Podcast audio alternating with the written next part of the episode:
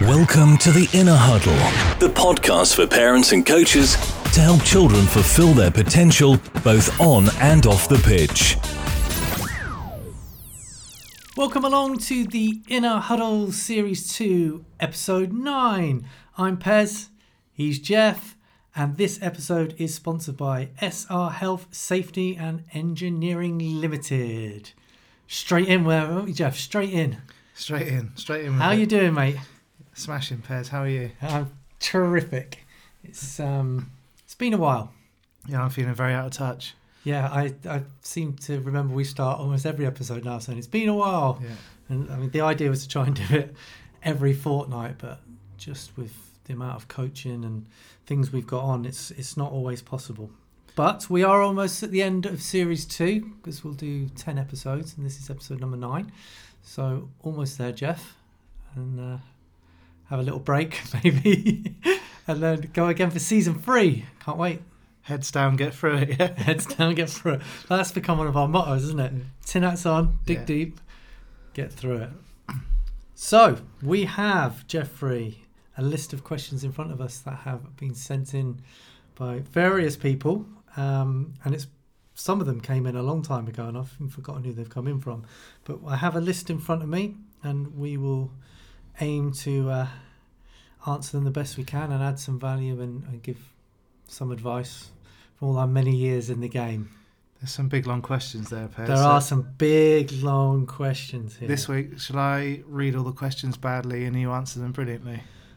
No, No. I think. Oh, no, we'll go alternate again. Why? Right. Can I do number one then? Because the Because it's a short one. odd ones look a bit shorter than the evens to me. Brilliant. Is that okay? Yes. Shall we s- dive straight on in? Question number one. Yes. My son plays for a team with his friends. Many of them have also started playing for another team. He'd really like to go along with them and play, but, but by his own admission, he's not as good as them. Do you have any tips on how he can improve quickly and help catch up? Yeah, I guess that's what we do for a living, isn't it, Geoff? Really, accelerated football development. Um, difficult one. I mean, I've written down on my notes here: purposeful, deliberate practice, um, and that's the key. So, contact time with the ball as much as possible on his own. If you've got um, an area of the garden, or if you can take him to the park or something like that, or, uh, an area where he can practice his ball skills. Um, what to practice? Um, there's plenty of stuff on YouTube nowadays, isn't there, Geoff? Individual ball mastery practices, um, dribbling practices, shooting practices. So I would hunt for things that you think you can do or got space for on YouTube, um, and uh, facilitate the time, and then just maximising that time with plenty of contact time with the ball. I don't know what you think, Geoff. Yeah, I think the way that the question's worded, it almost sounds like. I think it's exciting because the child probably thinks, "Oh, I can get so much better and catch up."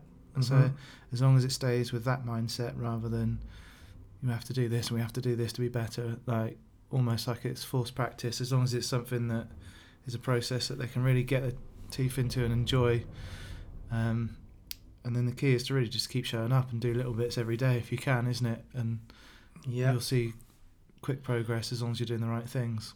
and you know don't get frustrated with it as well because it's not um, an easy thing to to catch up. I mean, we don't know what levels we're talking about here, but it's it's slow improvement over a long period of time, and I think don't panic. Um, you know, don't be scrambling to catch up. So always, if you're doing these practices, look for the quality of the practices as well as the quantity um, and have some fun with it and don't feel like it's the be all and end all to catch up because these players if it's you know a decent club and they're training they'll they'll be improving as well. Um, and it might might take a long time but it's not maybe so much about catching up. It's just about their own journey and their own improvement whether they wanted to get into a, another team with their friends or not.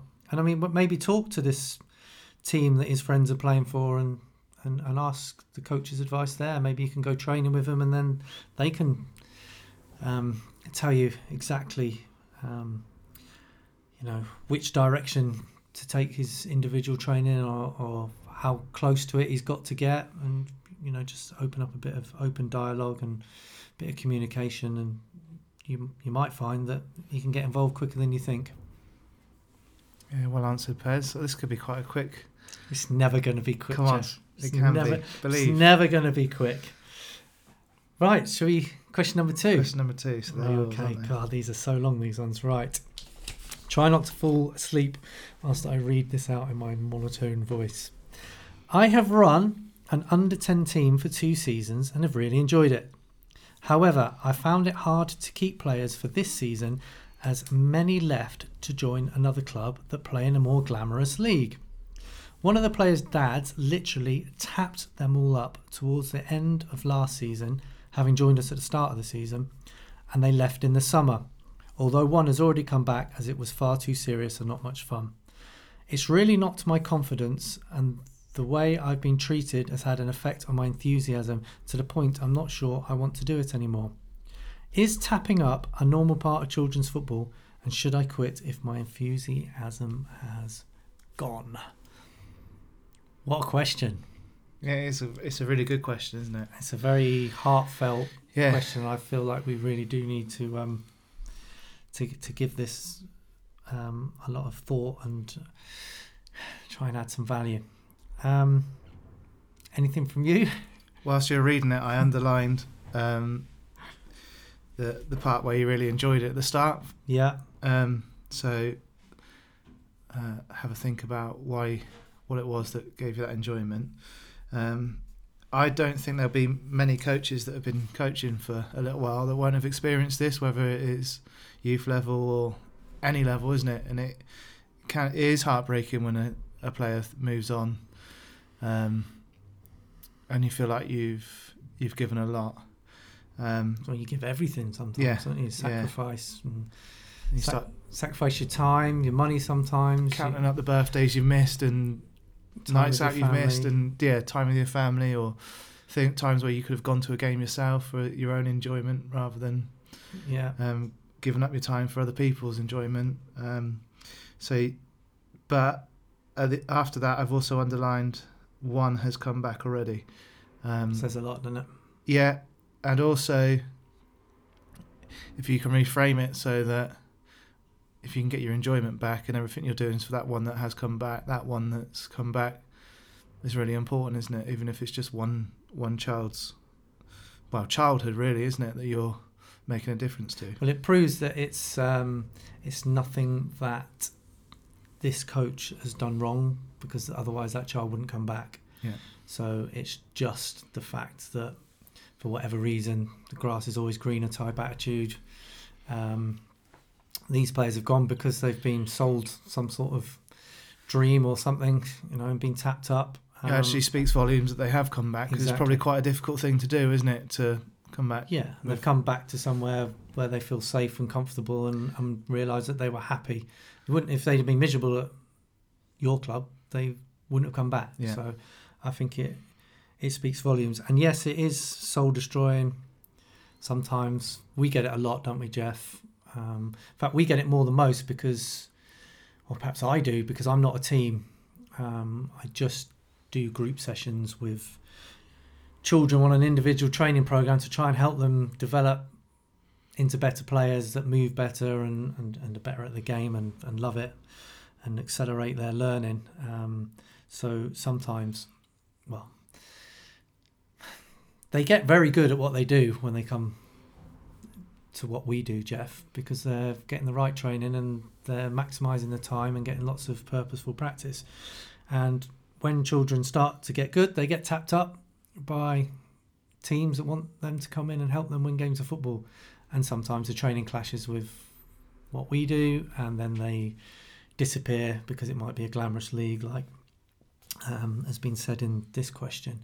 And they disappear. Um, unfortunately, quite often they do come back, or you pass cross again in one, two, three years' time, and they've been coached to be so average. And, you know, they might know the tactics and be aware of certain nuances of the game, but actually with the ball and being good at football, they've gone backwards and, and a, a dog average, and it breaks my heart every time, Geoff. So I can really relate. Yeah, and um, I've also just reread it again towards the end, and the way that um, I've been treated has affected my enthusiasm. Um, it, it should really be a compliment that there's enough players there that um, have gone on to do really well that somebody else wanted them. Yeah, so, So something's you've, done. You've done only right. been treated that way again because yeah, it's done right, which is Victim of again your own success is very very Mm. similar to what you described with um, Pez of Street Soccer, and it does happen all the time, doesn't it? Yeah, and, and just be careful with it as well that it hasn't knocked your enthusiasm or your enjoyment because you enjoyed winning. I presume if you've got all these players that have been tapped up, you're quite a good side, um, and now you think, oh, we might lose, and there might be a touch of ego, which we all do and all Yeah. have um, entwined with it. Try and think what other things you really like about being a coach. Um, and I get it because it's not about that for me because I'm not a team, but I grow attachments to these children and you have banter with them and you bond with them. Um, and then you might get a text saying, Oh, he's joined a team, training clashes, thanks for everything you've done, see you later. And you're just like, No, I haven't even got a chance to say goodbye, you know? It's um you do feel like you've been treated badly, but as my other half's always telling me, got to try not to take it so personally. Um, and it is very, very difficult because I do do it. Um, but try and think that it's not anything personal against you. It's just they're trying to do what they think's best for their child in that moment, and they've had someone else in their ear saying this is the best thing for your child by far, and they're going to go and explore that. It's it's nothing against what what you've done or said. It's all over, all over to them. I don't know if this is the right mindset or not, but I feel like the, most of the reason people go and try these different teams that are dressed up as an elite somewhere between grassroots and something more than grassroots, even though it's still grassroots. Yeah, yeah. Um, I think the reason is the parents' fear of missing out. So quite often we'll get pulled to one side, won't we, and asked, "What do you think about this league that I've been hearing so much Yeah. about?"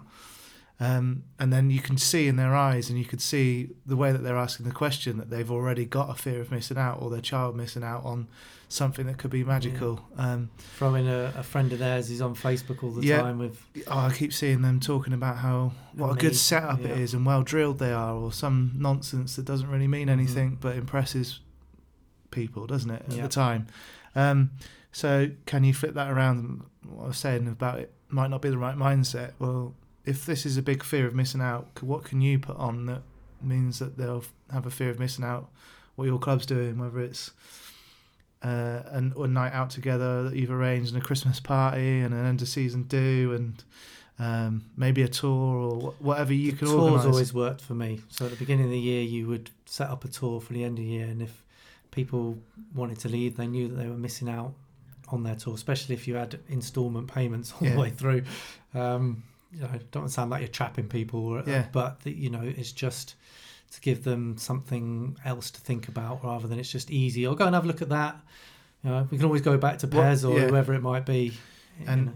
I, I don't know if that is the right mindset and the right attitude, but can you go toe to toe with them with a fear of missing out? Because if that's the thing that's there's some sort of carrot that doesn't really exist, and you've got a real carrot that does actually exist that is um, improving children's lives and making all parts of their lives better, then why not think it as a challenge and go right? I'm going toe to toe with them, and Yeah, and it might improve what what this person does themselves and what they deliver. yeah, I mean, don't get too het up about that. That you're always constantly chasing yeah, what other places got. Have your? I mean, I wrote in my notes beforehand about having your own identity, um, and I've, I've written here the most important players are the ones that are there now, and that's always the case. Yeah.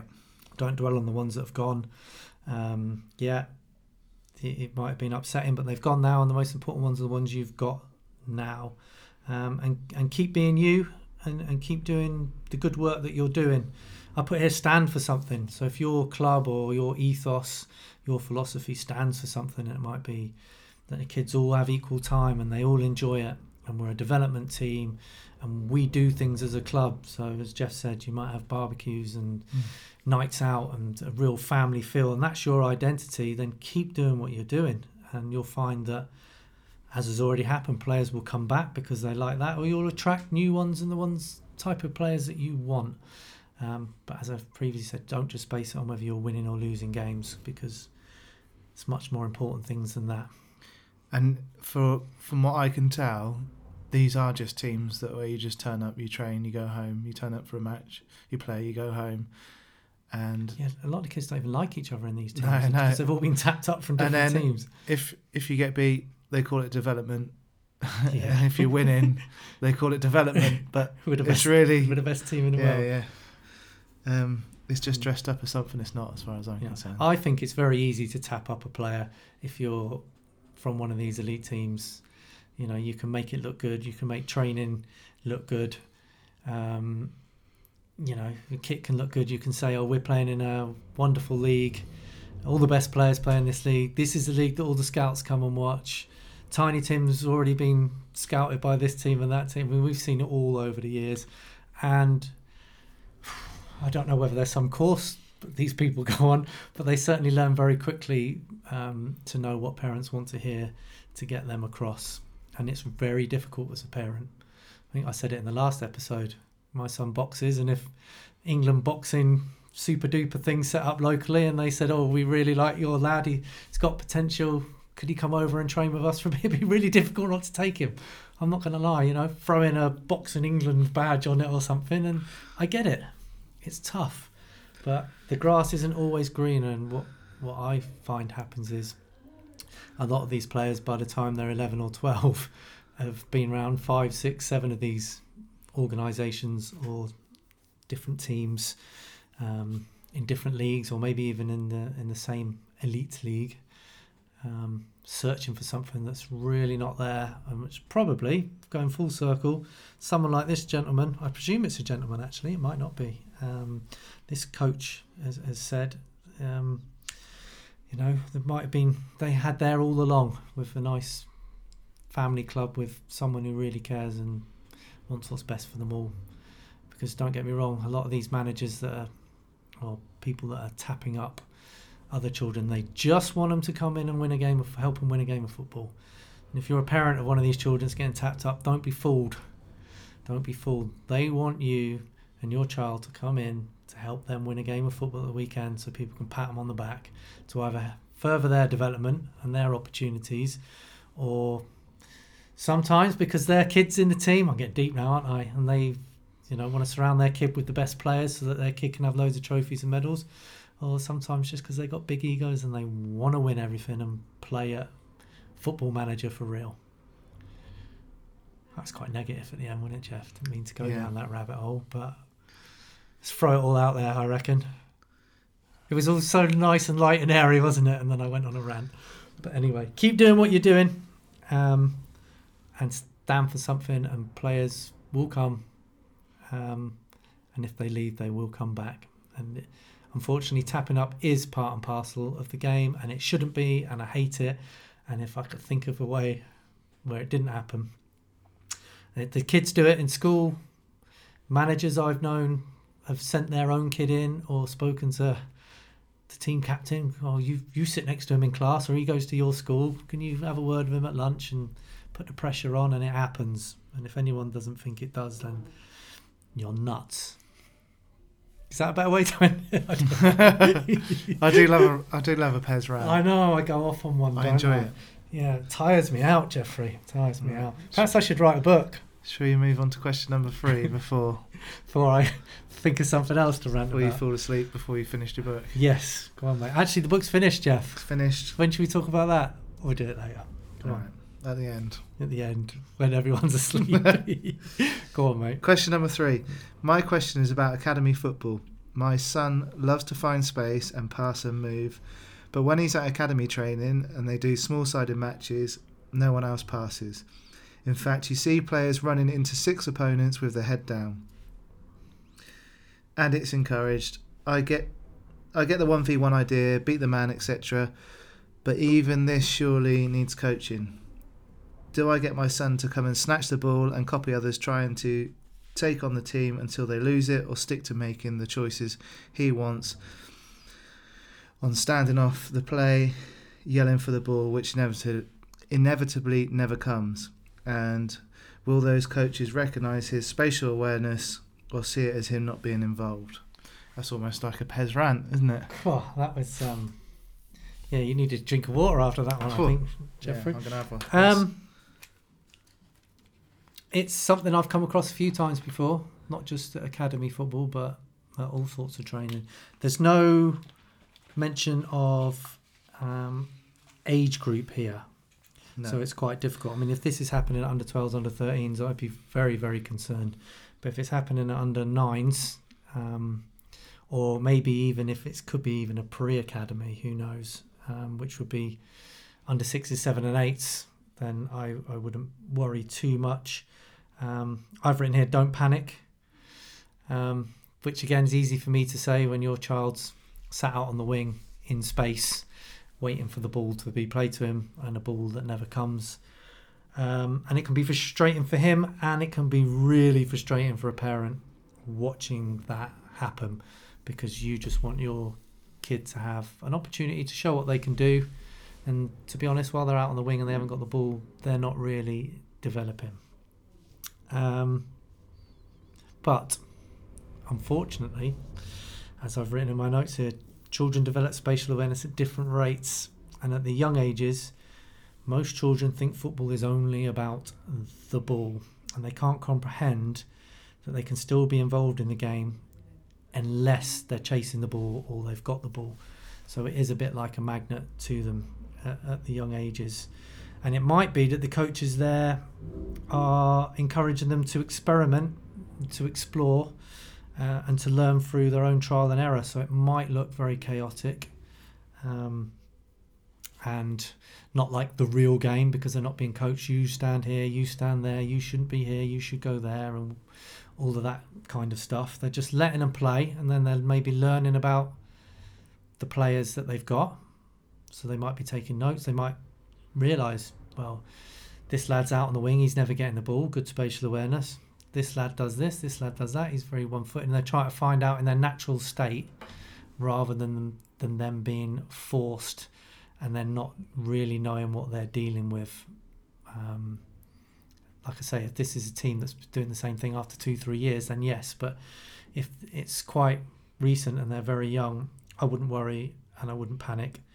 And training's always the important thing. So if the training that they're getting is good, and this is just the match part, I wouldn't worry too much anyway. And maybe talk to the actual coaches and just explain to them what your concerns are.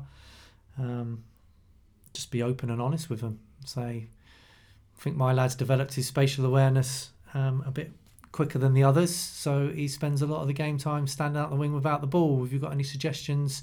Because I'm worried that he's going to go under the radar and he's not showing what he can do, or his enthusiasm might be dropping. And you know, any coach worth their salt will help you out with that. So don't panic. It's all very natural. I've seen it a million times. Um, and it can't be forced. Well, it can be forced, but if you force children to go into space when they're not ready, you're kind of taking away that natural enthusiasm they've got to be around the ball. And it makes me laugh sometimes, Geoff, when teams all want their players to be in space, and then what they what they really want new players coming in is to be busy, ones that get around the pitch and hunt the ball out. And you're like, well, you've coached that out of most of them because you've said you've got to stand here and you've got to stand there. And so, like I say, they might just be taking a look at their players and seeing what their characters are like at that present moment in time, as then a starting point to build from there and work from. I don't know if that was a rant or not, Geoff. Probably not a rant, No, but I waffled. So over to you, mate. Um, uh, I'm just interested to see how small-sided the game is if you manage to run into six opponents with your head down. I never thought of that.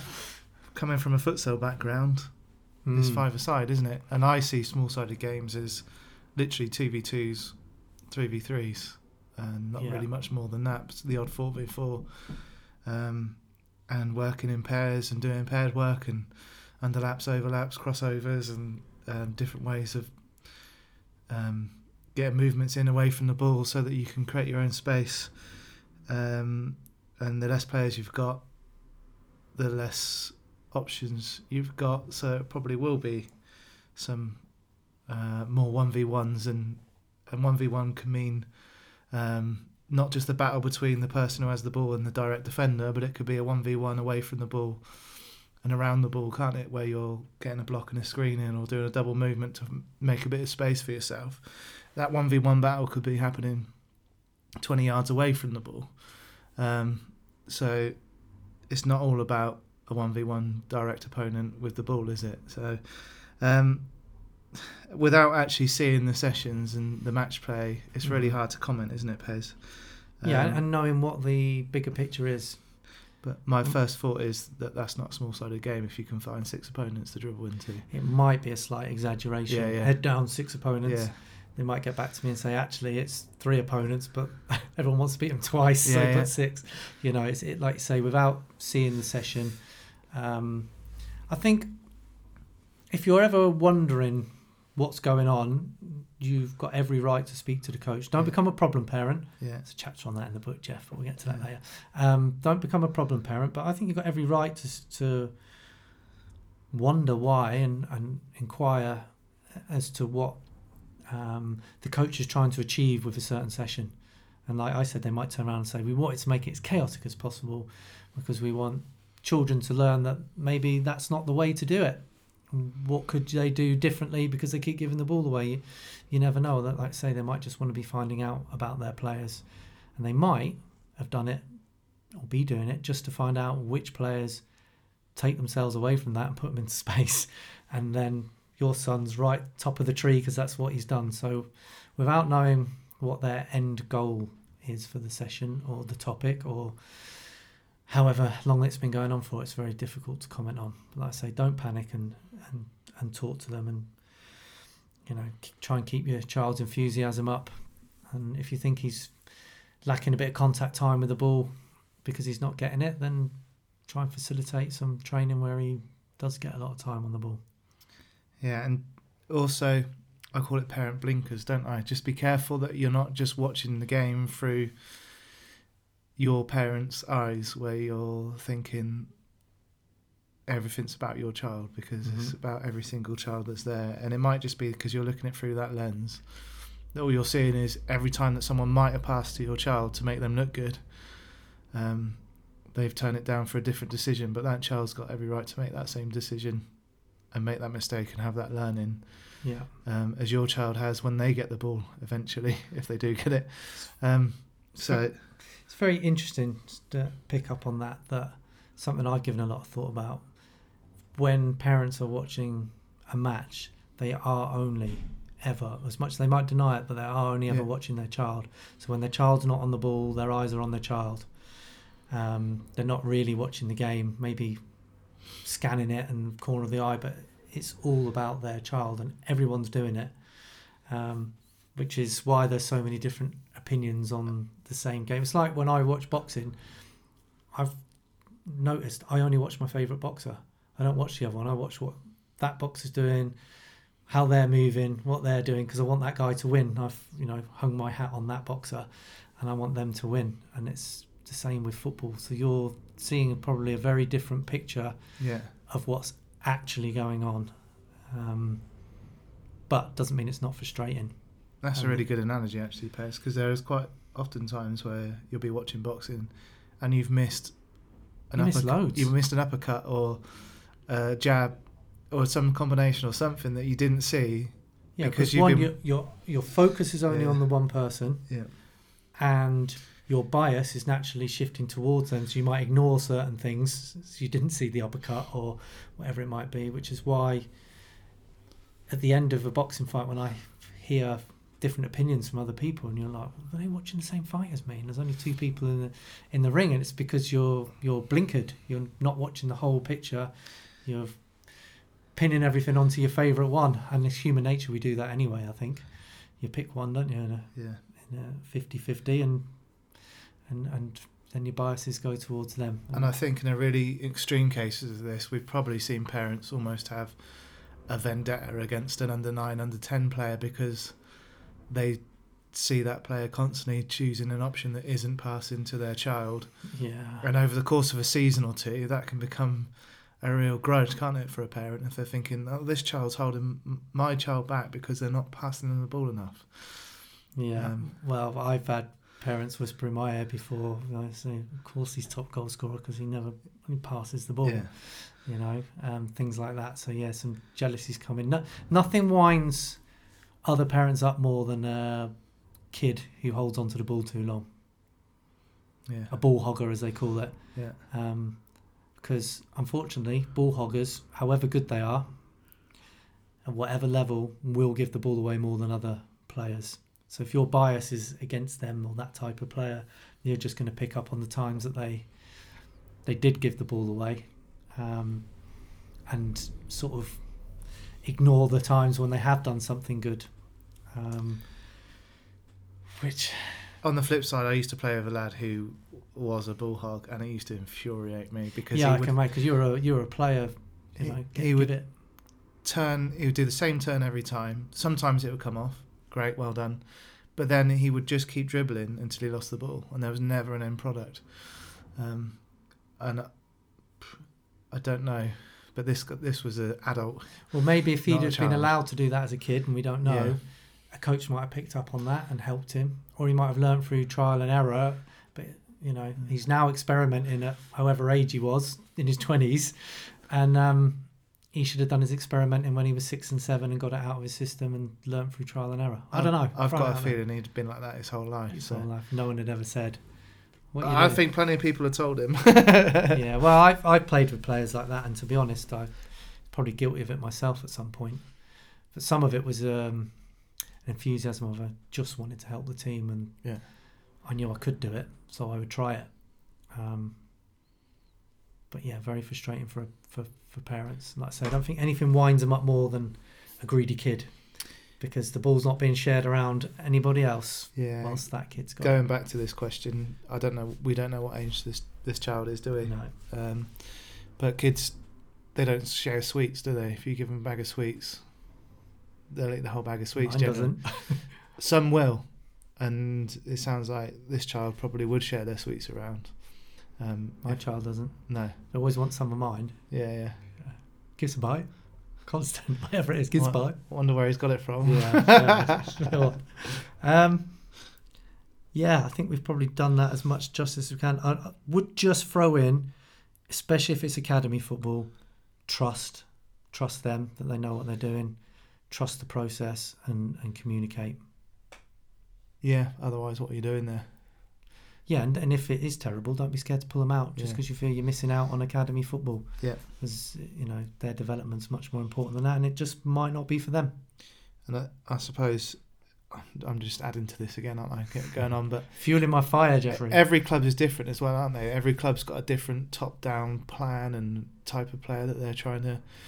So you might go to a Bournemouth and their sessions will look completely different Oh, to yeah. a Southampton. That's not that far away, and at times are in the same same league or same sort of level in the same league, aren't they? And um, similar sort of pool of players, um, similar amounts of money being spent on players and all that kind of stuff. But there'll be their academy sessions will look totally different. One will be can you go from A to B as quickly as you can and then make a recovery run, and the other one will be can you be creative and stay on the ball and Yeah, and a bit more like um, this question said with the one v ones and and all that kind of stuff. So it might just completely depend on which academy you're at, and at what age group? So and if it suits your your child with that coach in that moment in time, and then the first team manager might get sacked, and the whole top to bottom yeah, philosophy of the club Changes. changes the next week. So you yeah. never know what can happen, do you? Yeah, it's very true. I mean, when I was involved in academy football, like you say, Bournemouth were very possession based, passing the ball to death sometimes, very good positional shape, um, pleasing on the eye, playing out from the back. Um, Spurs, for example, were all about 1v1s. Can you stay on the ball? Can you create? Can you make things happen? Proper club. Ke- Well, Had to throw that in there, didn't you? I didn't think you liked football anymore, Geoff. You were all futsal. Uh, it's, it runs deep. It runs deep. Anyway, I hope we've helped with that and not confused you more. Um, but like I say, communicate, don't panic, trust, and um, keep at it. Whose turn is it, Geoffrey? Uh, it's now an even number, so it's yours, that big long one. Oh, the last of the big long ones. Right. Cool, deep breaths.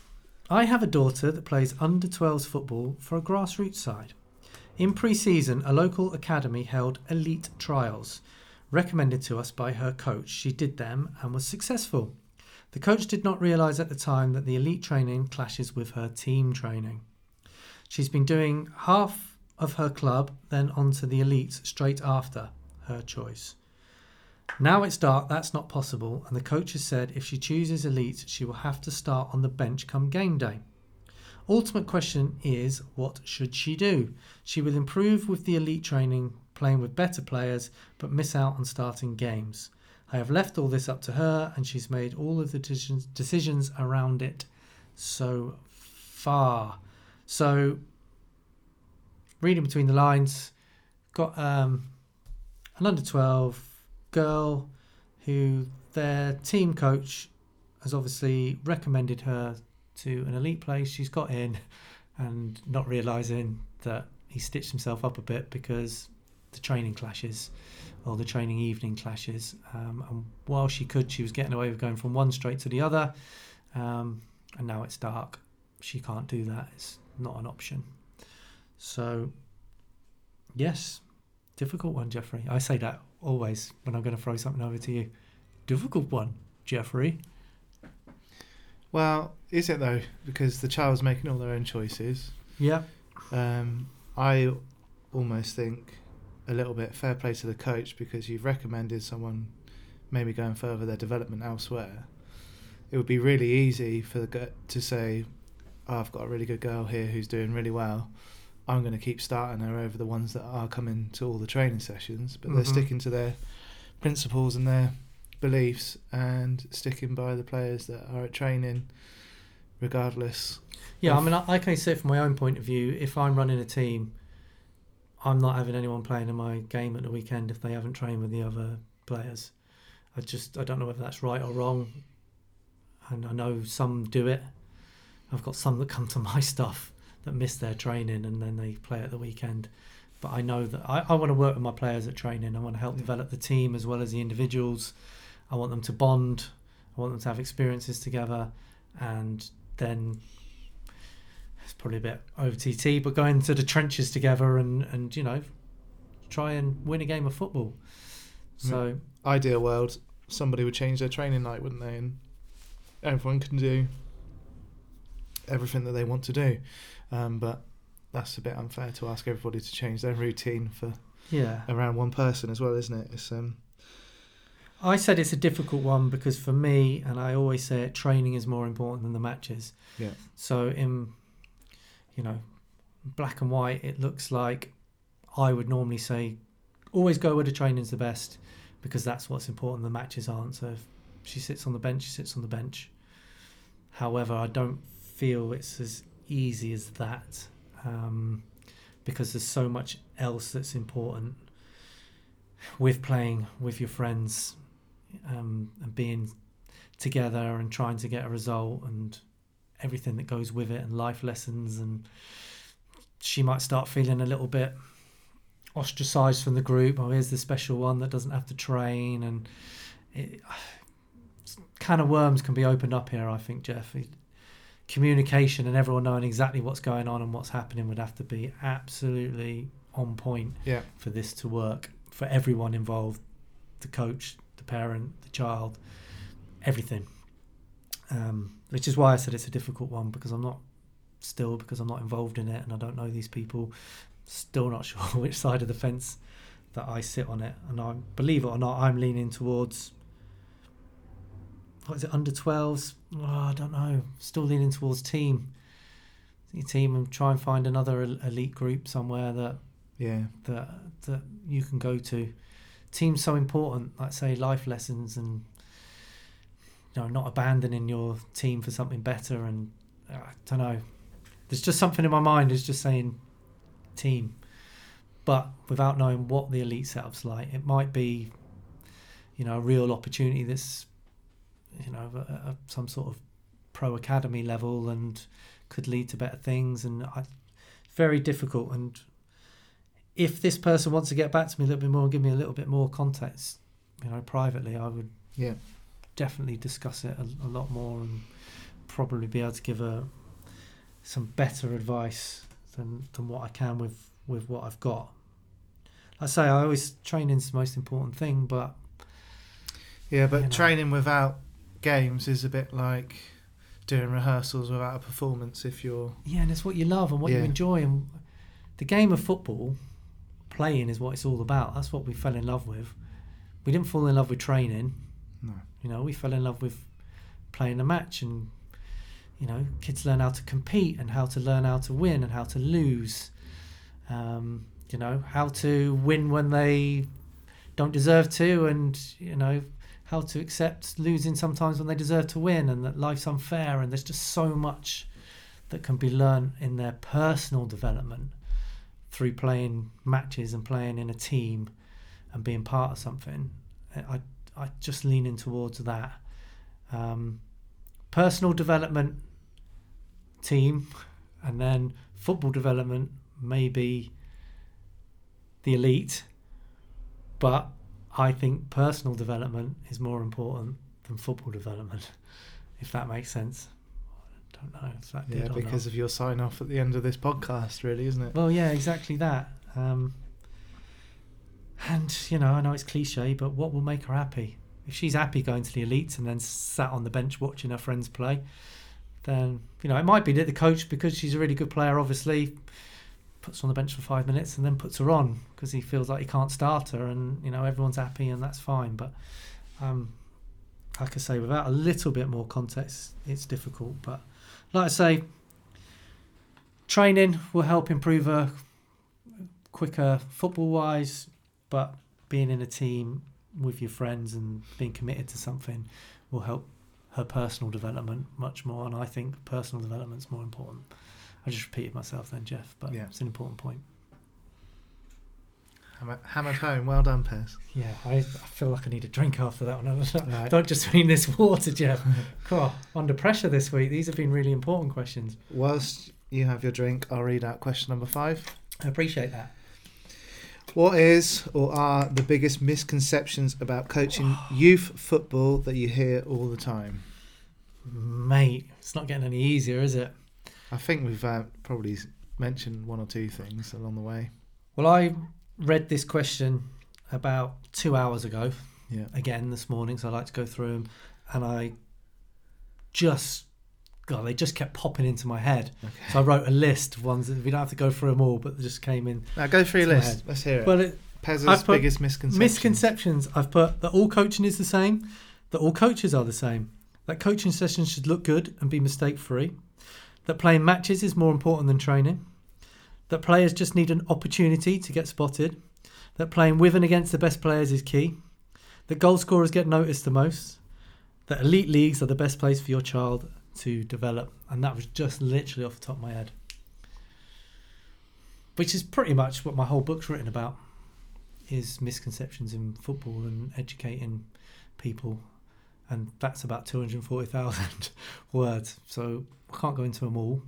Um, do you want to pick out any of those? Have you got any of your own, Geoff? Can you just read that last one again?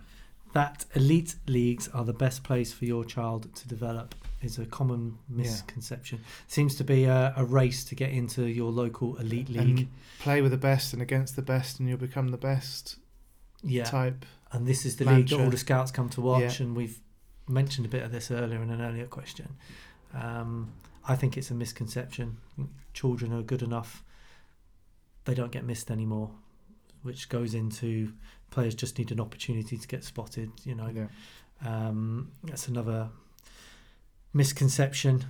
Um, yeah i don't i don't like it. I don't like the way football's going. I think there's so much to be learned. Like I've said on the personal front, personal development, we've just been through that a lot um, of playing with your friends and there's so much can be learned from playing with players who are better than you and with players who aren't as good as you. If you're only playing against people the same level as you or slightly above, and, and with players who are only as good as you and above, you're not being stretched either way. You're not.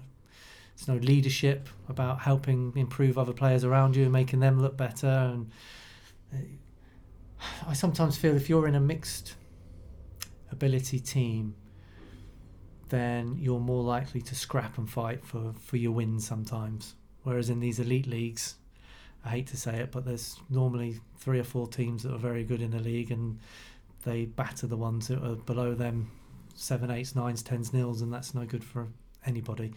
Because with kids football, it's really, really difficult to get a league of 12 teams that are all very, very equal.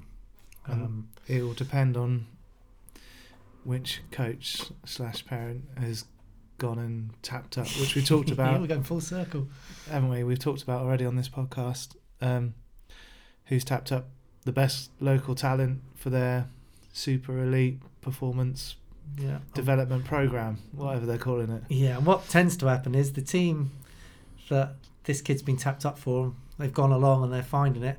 Well, then another team comes and taps up the best players from that team, and then you're looking around going, well, half the team's gone. Where have they gone? Oh, they've gone to the team down the road that's second in the league and, linked with this pro club. Well, we'll go and have a look there, and you end up just taking your kid round and round and round. Shall I just go back to the grassroots club I was with originally, Where we had so much fun. where my coach is now disillusioned and really upset with the way they've been treated? yeah, exactly. That's And a full circle. it is a full circle. As long as the training's good and they're getting loads of contact time with the ball, um, then I don't think you have to be in any wonderful bells and whistles uh, league at all. Um, and I think a lot of parents realise this and they'll put their kid into an elite league on a Saturday and play with their friends on the Sunday, thinking that they've got the best of both worlds. Um, again, I don't like that either. For many, many reasons, I wrote a whole chapter on it in the book. You can tell the book's almost out, can't you, Geoff? Because keep mentioning it. Um, but yeah, I don't want to go too deep into each one of these. Anything else there, Geoff?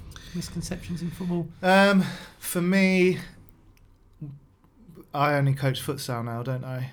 Um, and it's parents thinking that they get to a point and then they think their child has to play football to become a better football player.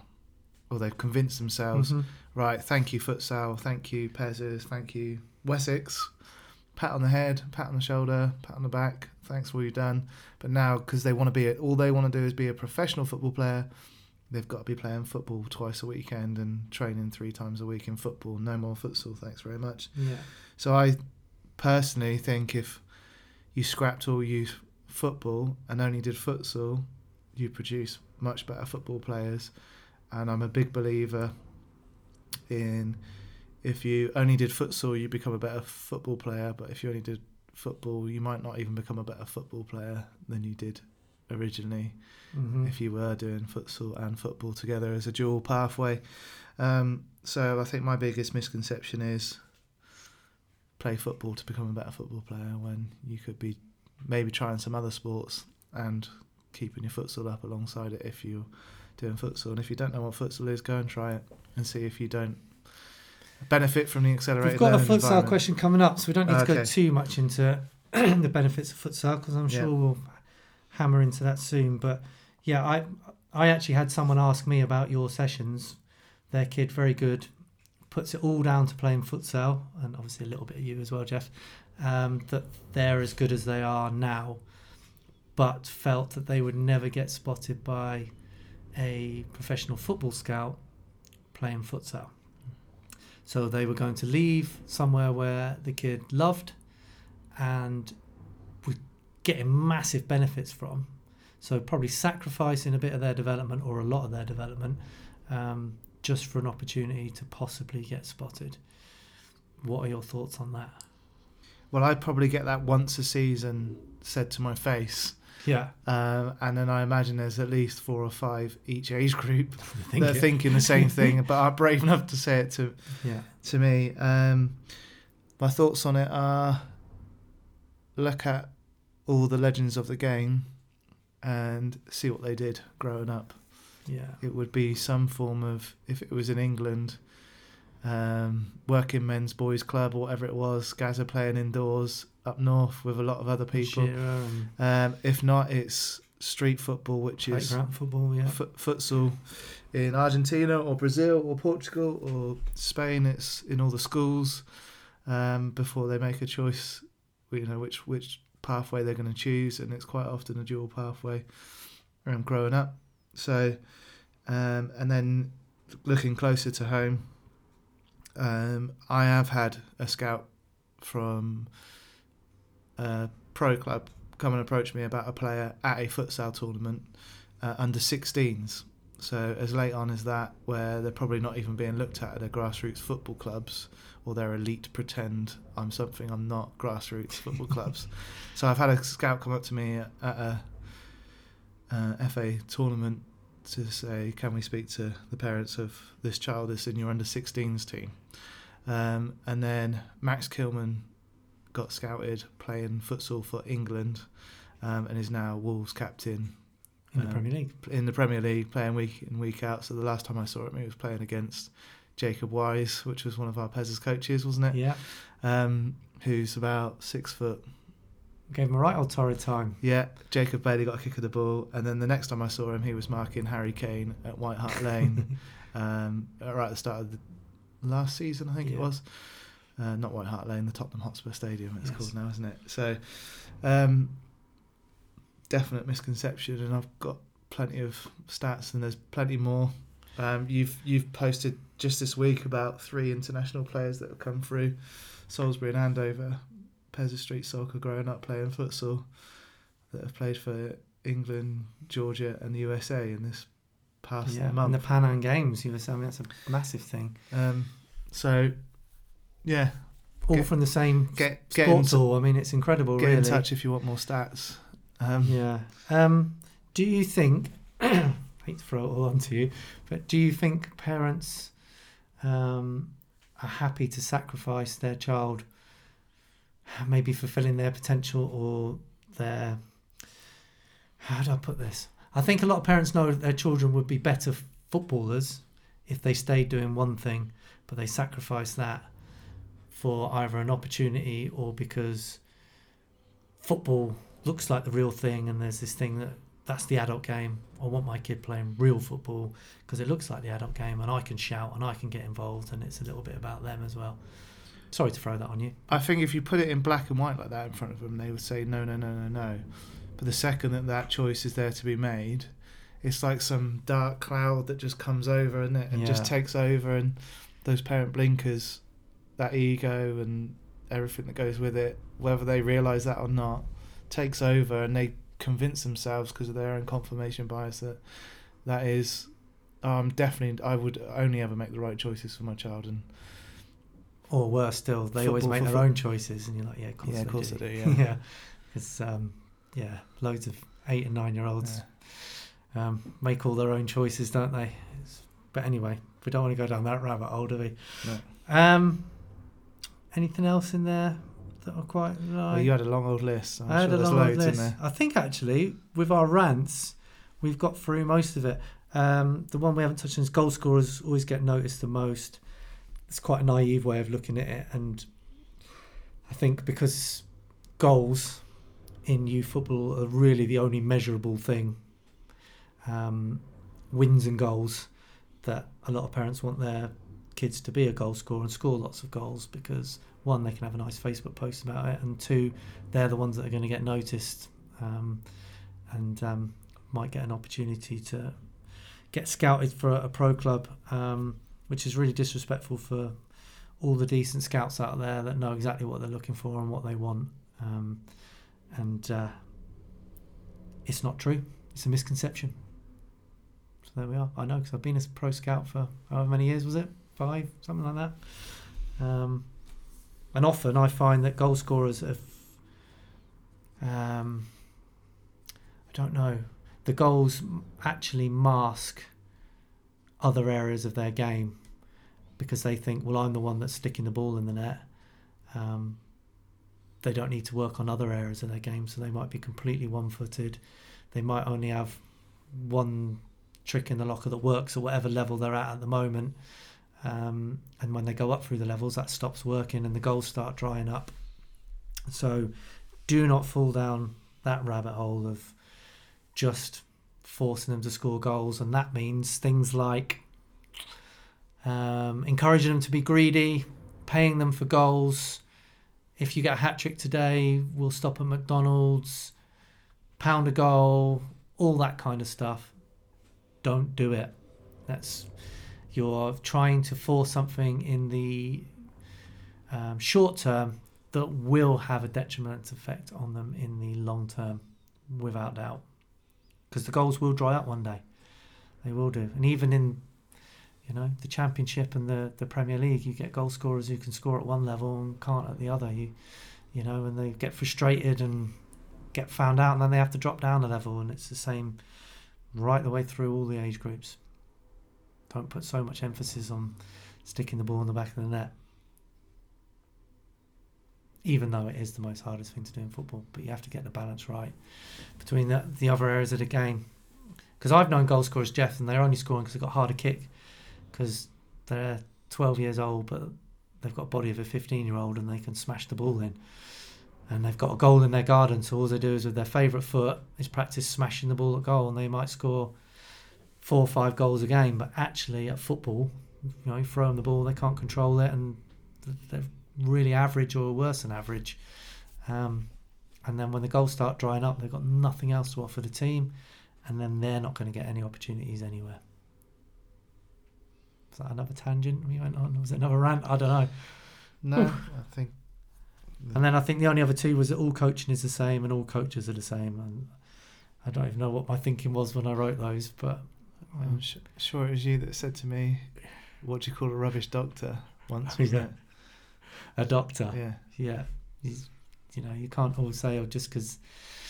I think my thinking was going back to these elite leagues again. I don't really want to keep slating them, but because there are some very good people involved and some good teams and some good setups, but um, don't think that they're all the same just because they might have a level three coach if you're lucky, um, and they play in a certain league because all coaching isn't the same, and all coaches definitely aren't the same regardless of the level they're at. Cool. Knew that would be a tough one. Tired me out. And that was just off the top of my head, Geoff. I expect there's loads. Yeah. Um, there's a few things that popped into my head as we Yeah. along, but Do you want to go there or? Uh, I think when a coach is starting out, even if it's under six, sevens, eights, they'll quite often hear the same thing. On, well, I'll quite often hear the same thing. I'm just trying to get them to pass and move at the moment. yeah. They're just trying to get them to do. And it's like, well, I should have put that one in my list as well because it's a bugbear of mine. Um, youth football is not a race to see who can get as close to adult football the quickest. it's not adult football. It's not adult football. It's yeah. kids football. It's called kids football for a reason because it's Yeah. played by kids.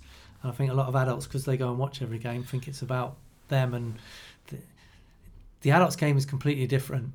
And unfortunately, if you want your kids to be good footballers when they are adults, they have to be allowed to play kids football like kids do. Mm. And fortunately, going back to another question, sometimes that's chasing the ball around, making bad decisions, trying to take people on, being selfish.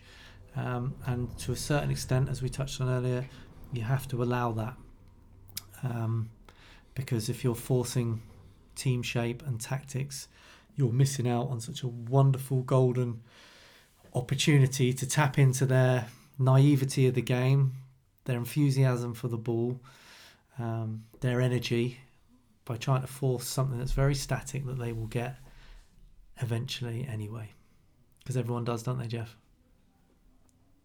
Even I know where to stand on a football pitch, but I'm not as good as I might have been because when I was six, someone saying, "No, you need to stand over there," and I'm like, "No, I want the ball, ball, ball," and they say, "No, you can't have it. You got to stand wide, and then hopefully someone will play the ball to you, and then you've got to quickly, in as few touches as possible, pass it on." And actually, the only way you get good at football is by getting loads and loads of touches of the ball, which is why training is the most important thing, because that's where you get your touches in. your Yeah. purposeful practice. It's important for a coach to realise there's a massive difference between a development program and a performance program, isn't it? And if you're in the Premier League, you're definitely in a performance program, aren't you? Um, Yeah, and it's a winning business, and it's all about you're, you're only as good as your last result, and all of those, uh, you know, professional cliches. Um, your next, your most important game is your next game, and you know, it's it's win very- at all costs. It's a results business, and all of that. It's not like that at kids football. it's very easy to listen to a pundit on the telly talking like Roy Keane would about winning being everything and Yeah, yada yada yada, but they're talking about that game that you're watching on the telly that's yeah. a multi-billion pound business, not kids football. A And I, as I write in the book, for for a child or children to be able to play at pace, elite level pace, one and two touch football, which is what everyone wants to force, they have to spend thousands and thousands and thousands of hours in contact time with the ball. You have to earn the right through repetitive practice to be able to play one and two touch. You can't just right. You can only play two touch now. Put them in, pass a move doesn't work because they're not getting enough contact time on the ball to actually get good at football. That makes sense. Yeah, definitely. Cool. Right, let's move on from those because, uh, whew, this is feels like I've been in a boxing fight, Geoff. Right, is it my go? Six. No, it's not. Yeah, it's question six. That's you. Oh, it is me. This is a really good one. I like this one. If my child wants a career in football, not necessarily as a player, other than the FA qualifications, what should they do to help support their future career? I know you've asked the question, but I think you're probably the best person to answer that that I know because you Well, I- spend your life trying to help people in this Yeah, um, and I, walk I, of life and in this scenario. I always say to them, it, it's not just football. Um, it could be drama, or it could be art, it could be anything. Throw yourself into it. Volunteer. Find out what's local to you, and contact people and ask if you can help out. And I get that quite a lot, Geoff.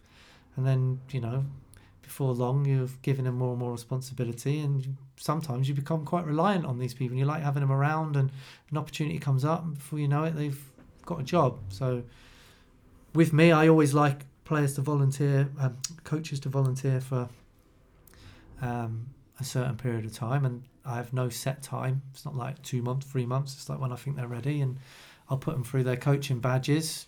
And, you know, I'll, so I'll pay for that for for the help that they've given me in return, um, and just help develop them and ask them questions. But you know, I used to say to a lad I knew wanted to be an actor. I said, "Well, what are you doing?" So I'm doing drama at school or college or whatever it was. And, and what do you mean? So well, what else are you doing? Nothing. So well, how many thousands of actors are doing drama at college and school at the moment? And what's going to separate you from them? And there was nothing coming back. So well, you should be down the, the local amateur dramatic society and volunteering, painting stages, doing the lighting, learning the trade, behind the scenes, learning how the actors hold themselves and what they're doing off off stage, um, learning how they dress between performances. I don't know, Geoff, because I'm not one, but you get the idea. You throw yourself into it if that's what you're about. And you know, I always find after a few weeks with a few of them, I get a message, not normally from them, but from parents. I, she was just wondering when he's going to get paid, and you're like, well, he's not. so you know, not until I think he's ready or he's got this, that, and the other, and then they disappear and you never see them again. Or I'll get messages saying, "Oh, really would like some coaching this summer. I really want to develop." this," And they say all the right things, and they say, "Well, come and do the summer for free, and then we'll go from there." And they don't even reply to you, and you think, "Well, I made a, a good decision there." So, if you want to get on in anything in life, throw yourself into it, volunteer, learn, and the best way to learn is on the job. So, not from YouTube and courses and things like that. Although do that as well. Go along, volunteer, help, know what it's like when you've got a session plan that's for 12 and only 11 turn up or you're doing a session with nine and it's perfect and one kid says I don't feel very well and sits out, and you've got to adapt, and so you can learn all those little things just by watching and working closely with an experienced coach, and that's the nitty gritty. That's the important things. You know, again, wonderful session plan, Geoff. Happens a lot, and then not for you anymore. But then you, turn up at your 3G or whatever, and it's blowing a gale. The rain's coming down, um, and you have to think and adapt on the spot.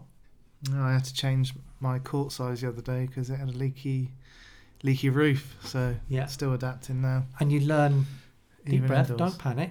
And when you've been doing it long enough, you can revert back to other situations, and you can only get experience by getting experience. Hmm. Happy?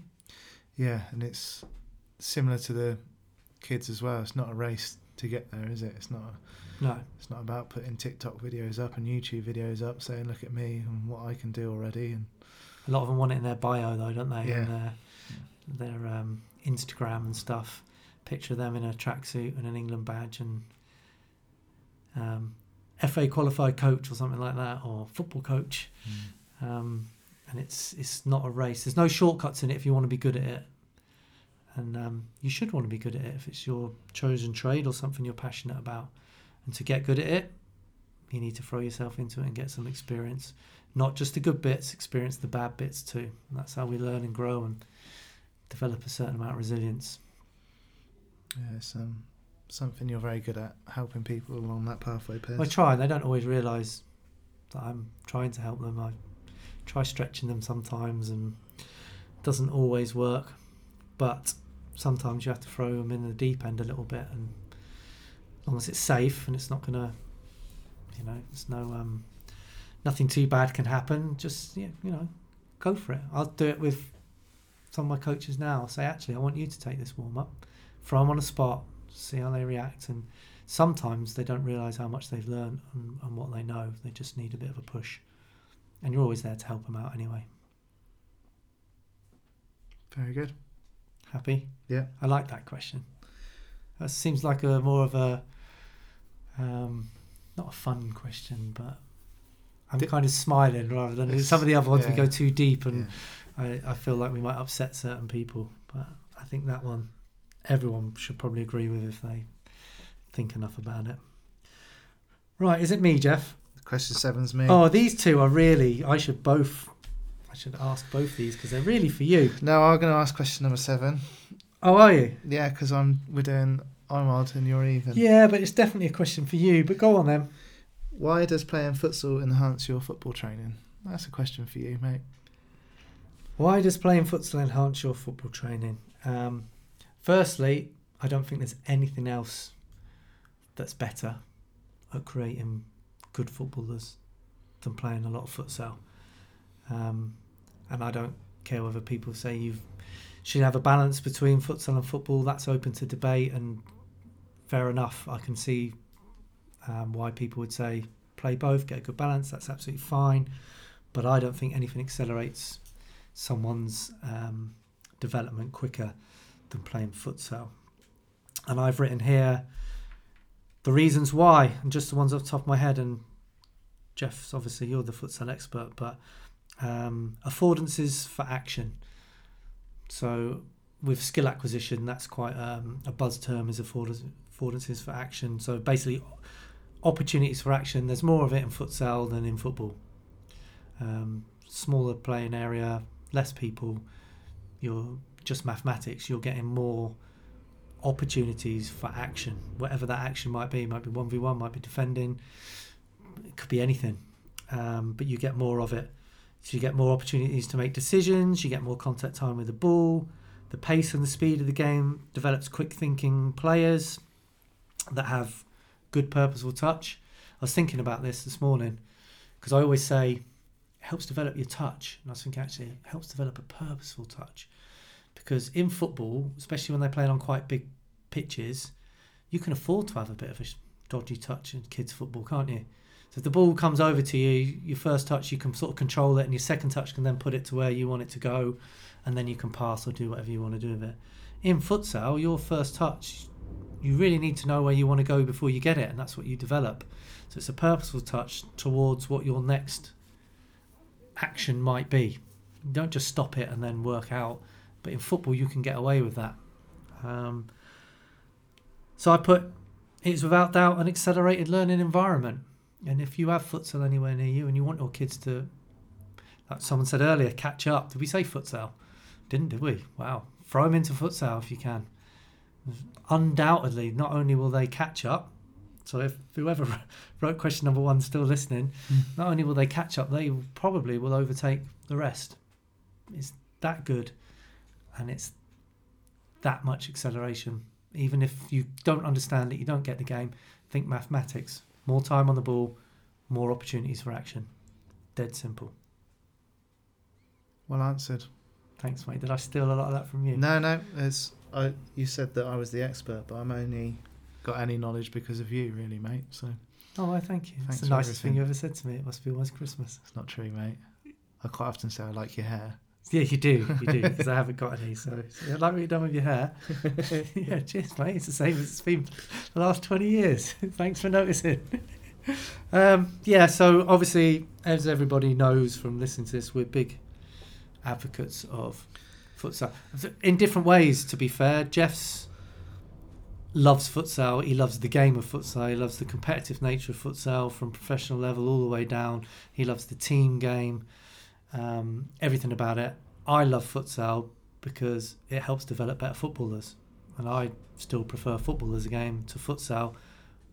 But I can't see or come across anything quicker and better at developing footballers than futsal, and that's why I love it so much. So we both love the game, but possibly from different angles. Or you're just a bit more advanced of it. I wouldn't even say that, to be honest. No. No. Um.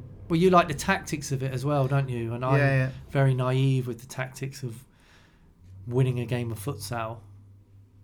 Um, you know, your formations and your tactics because they're very. Is advanced the right word? They can be. Yeah. At the at top level, At top level, you might say that, but it's also only ever five aside, isn't it? yeah. Or less if you get a player sent off. But um, Things like the butterfly formation and things like that, that and your pivots and playing off the pivot and st- and I get a bit, I don't know, not confused, but it's not where my passion lies. My passion lies in skill acquisition and developing Yeah. very young footballers. I I don't think it's difficult at football. It might not be the same with futsal. I don't know, but I don't think it's difficult to drill a bunch of children to try and win a game of football. But it's very very difficult to help those same kids become good footballers, even if they're winning every week. That's what I'm passionate about yeah. helping children fulfill their potential and futsal great tool for doing that I would guess that 99.9% of people that are in foot, involved in futsal found it for the same reasons that me and you did too, which was to help develop football players. And then the ones that go on and have a real passion for the game and go into it very in depth um, are the ones that just get hooked in with how exciting the game is, really, and all those reasons that help you become a better football player um, are the constraints of the game, aren't they? Which is the ball's slightly smaller, yeah has foam around it, so it stays on the floor more. Um, so you tend to play it's not quicker, like five aside a big furry tennis ball that I used to play back in the day and you just hoof it up front and then you play to lines, and it's stop clock. So there's not like the Tottenham Chelsea football match the other night where I don't know what the percentage the ball was actually in play, but it was forty something. I think it was something Yeah. ridiculous. Where I know they played extra time at first half and uh, added on time, sorry, in the second half as well. But the actual percentage the ball was rolling was pathetic. Whereas in futsal, it's every always the same because the, stop, the clock every stops. minute the ball's in play, the clock's rolling, and every time it's out, it stops. So You're not allowed to play off the walls which again I used to play off the walls when I was a kid and I remember people telling me yeah it's really good for you because you're doing like a learn how to do one two passes and all that but it's um you combine them with yourself, not with somebody else, yeah aren't you? and it's So- not not like having lines to play to Yeah. it, it makes it more like football as well Yeah. because you've got lines um yeah like i say very um very important part if you The- can The indoor football I played growing up probably hindered my development because I could literally get it, punt it from one end to the other, In the big letterbox size goals. Yeah. and probably score most of the time and be a hero. Whereas Stick it in the corner, don't you? No kid's Foot, going to get down. futsal forces you to play in tight spaces, make quick decisions, um, do everything you want to see a good football player be able to do Yeah, I, over and over and over and over again. I hate to say it again, but I write about it in the book that I don't think parents who haven't played at a very high standard of football realise how quick the game is. And I tell a little story in my book when I was at Charlton Athletic and um, we were on an away trip and we stopped off halfway somewhere in the Midlands, don't know where we were going, and we'd hired somewhere to do a training session and they were doing um, sort of a match at the end of the, of the training, and one of the lads sort of got a bit of a knock, and Alan Pardew said to me, just gave me the nod, you, yeah, in. I never heard this. Have you never heard this? So I ended up Not you playing in. No. playing with championship players, some who played numerous God, games in the Premier League. At left back, I was a right winger, um, playing at left back, and uh, you know I played a bit, and I thought I was quite good at football, but the pace, and obviously the lads were bantering and trying to wind me up, so they were fizzing it into me, and I, so you you concentrate so hard on I've got to bring this under control, but then you're not thinking about what you're doing with it next, and then someone's on you, and I don't think parents understand the level and the pace of, and the quickness of thought and how quickly they ping this ball this ball about to each other. Um, so your child might be standing out in an under nines, under tens league at the moment in your local Sunday league or whatever it might be, um, and they think, oh, they're very good in this, but there's levels to go through, and they need to keep developing, and they need to develop that speed of thought and know that their touch is so good that they can deal with the ball getting fizzed in at them a million miles an hour and still make a good decision. And I, I was shocked. I couldn't I couldn't believe how quick it was. And I watched every training session. I was on the bench for every match, and you still don't know. So it's as close to the action as you can be. And okay, you can see it's quick because you're that close. But when you're actually in it, and you're expected to make decisions and worry about things that are going on off the ball and what you're going to do when you're on it and uh, incredible and i think futsal really aids that because it's tight spaces quick thinking.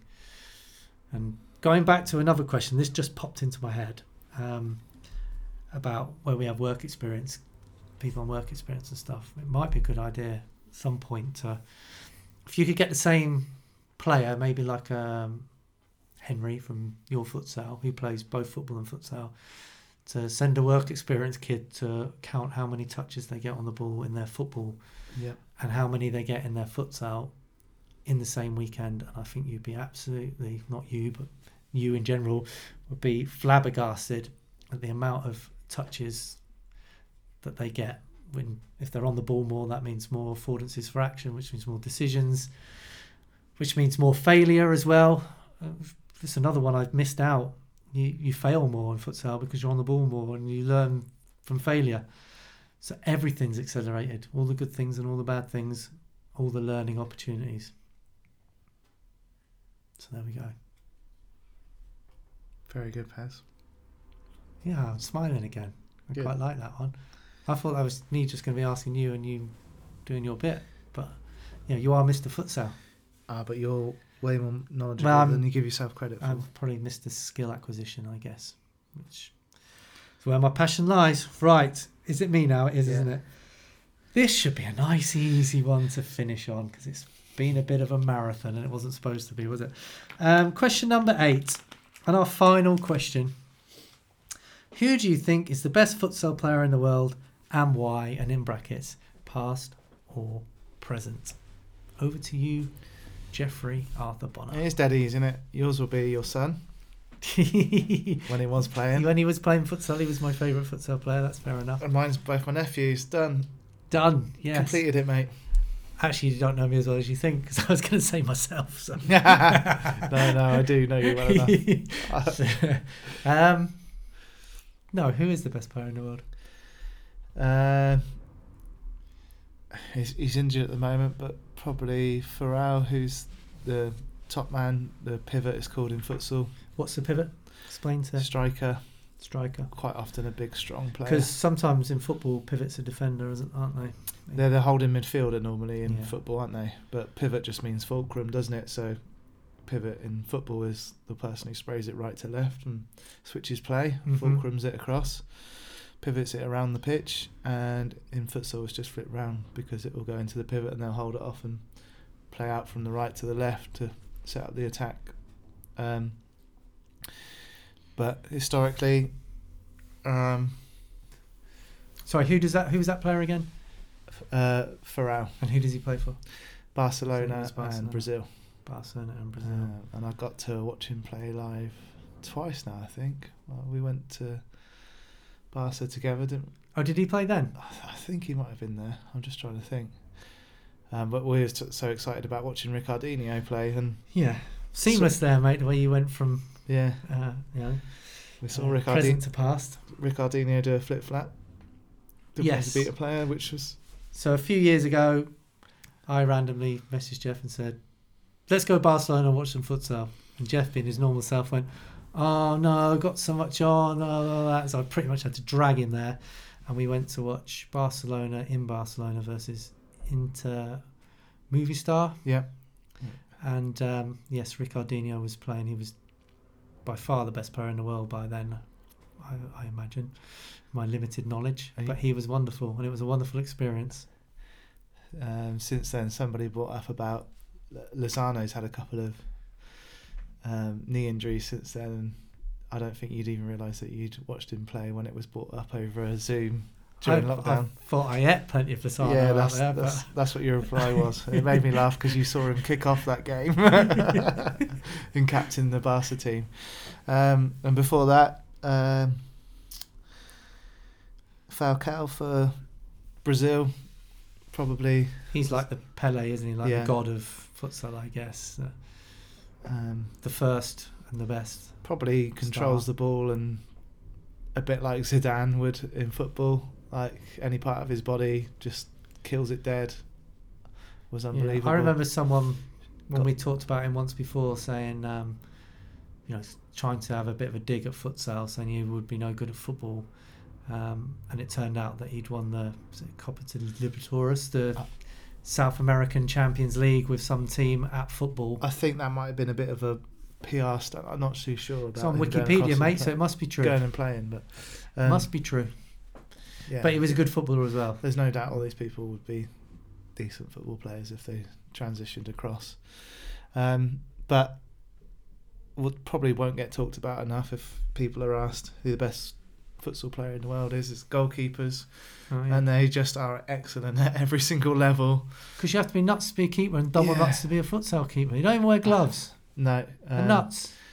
and they're quite often playing with hand injuries and dislocated fingers and but their their te- their technique and the, just some of the saves that you see on even though in England playing going around at any level tier three two or The one bravery. it's just The athleticism.